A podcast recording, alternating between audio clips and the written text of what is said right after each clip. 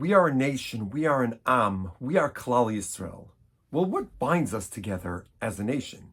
Certainly our familial ties, the Torah HaKdosha, but the Maharal in the Nesivos Olam, in his essay on Staka, in the Nesiv Staka explains that what makes us Am Echad Legamri, what connects us completely as one people, is Eretz Yisrael, is our shared land.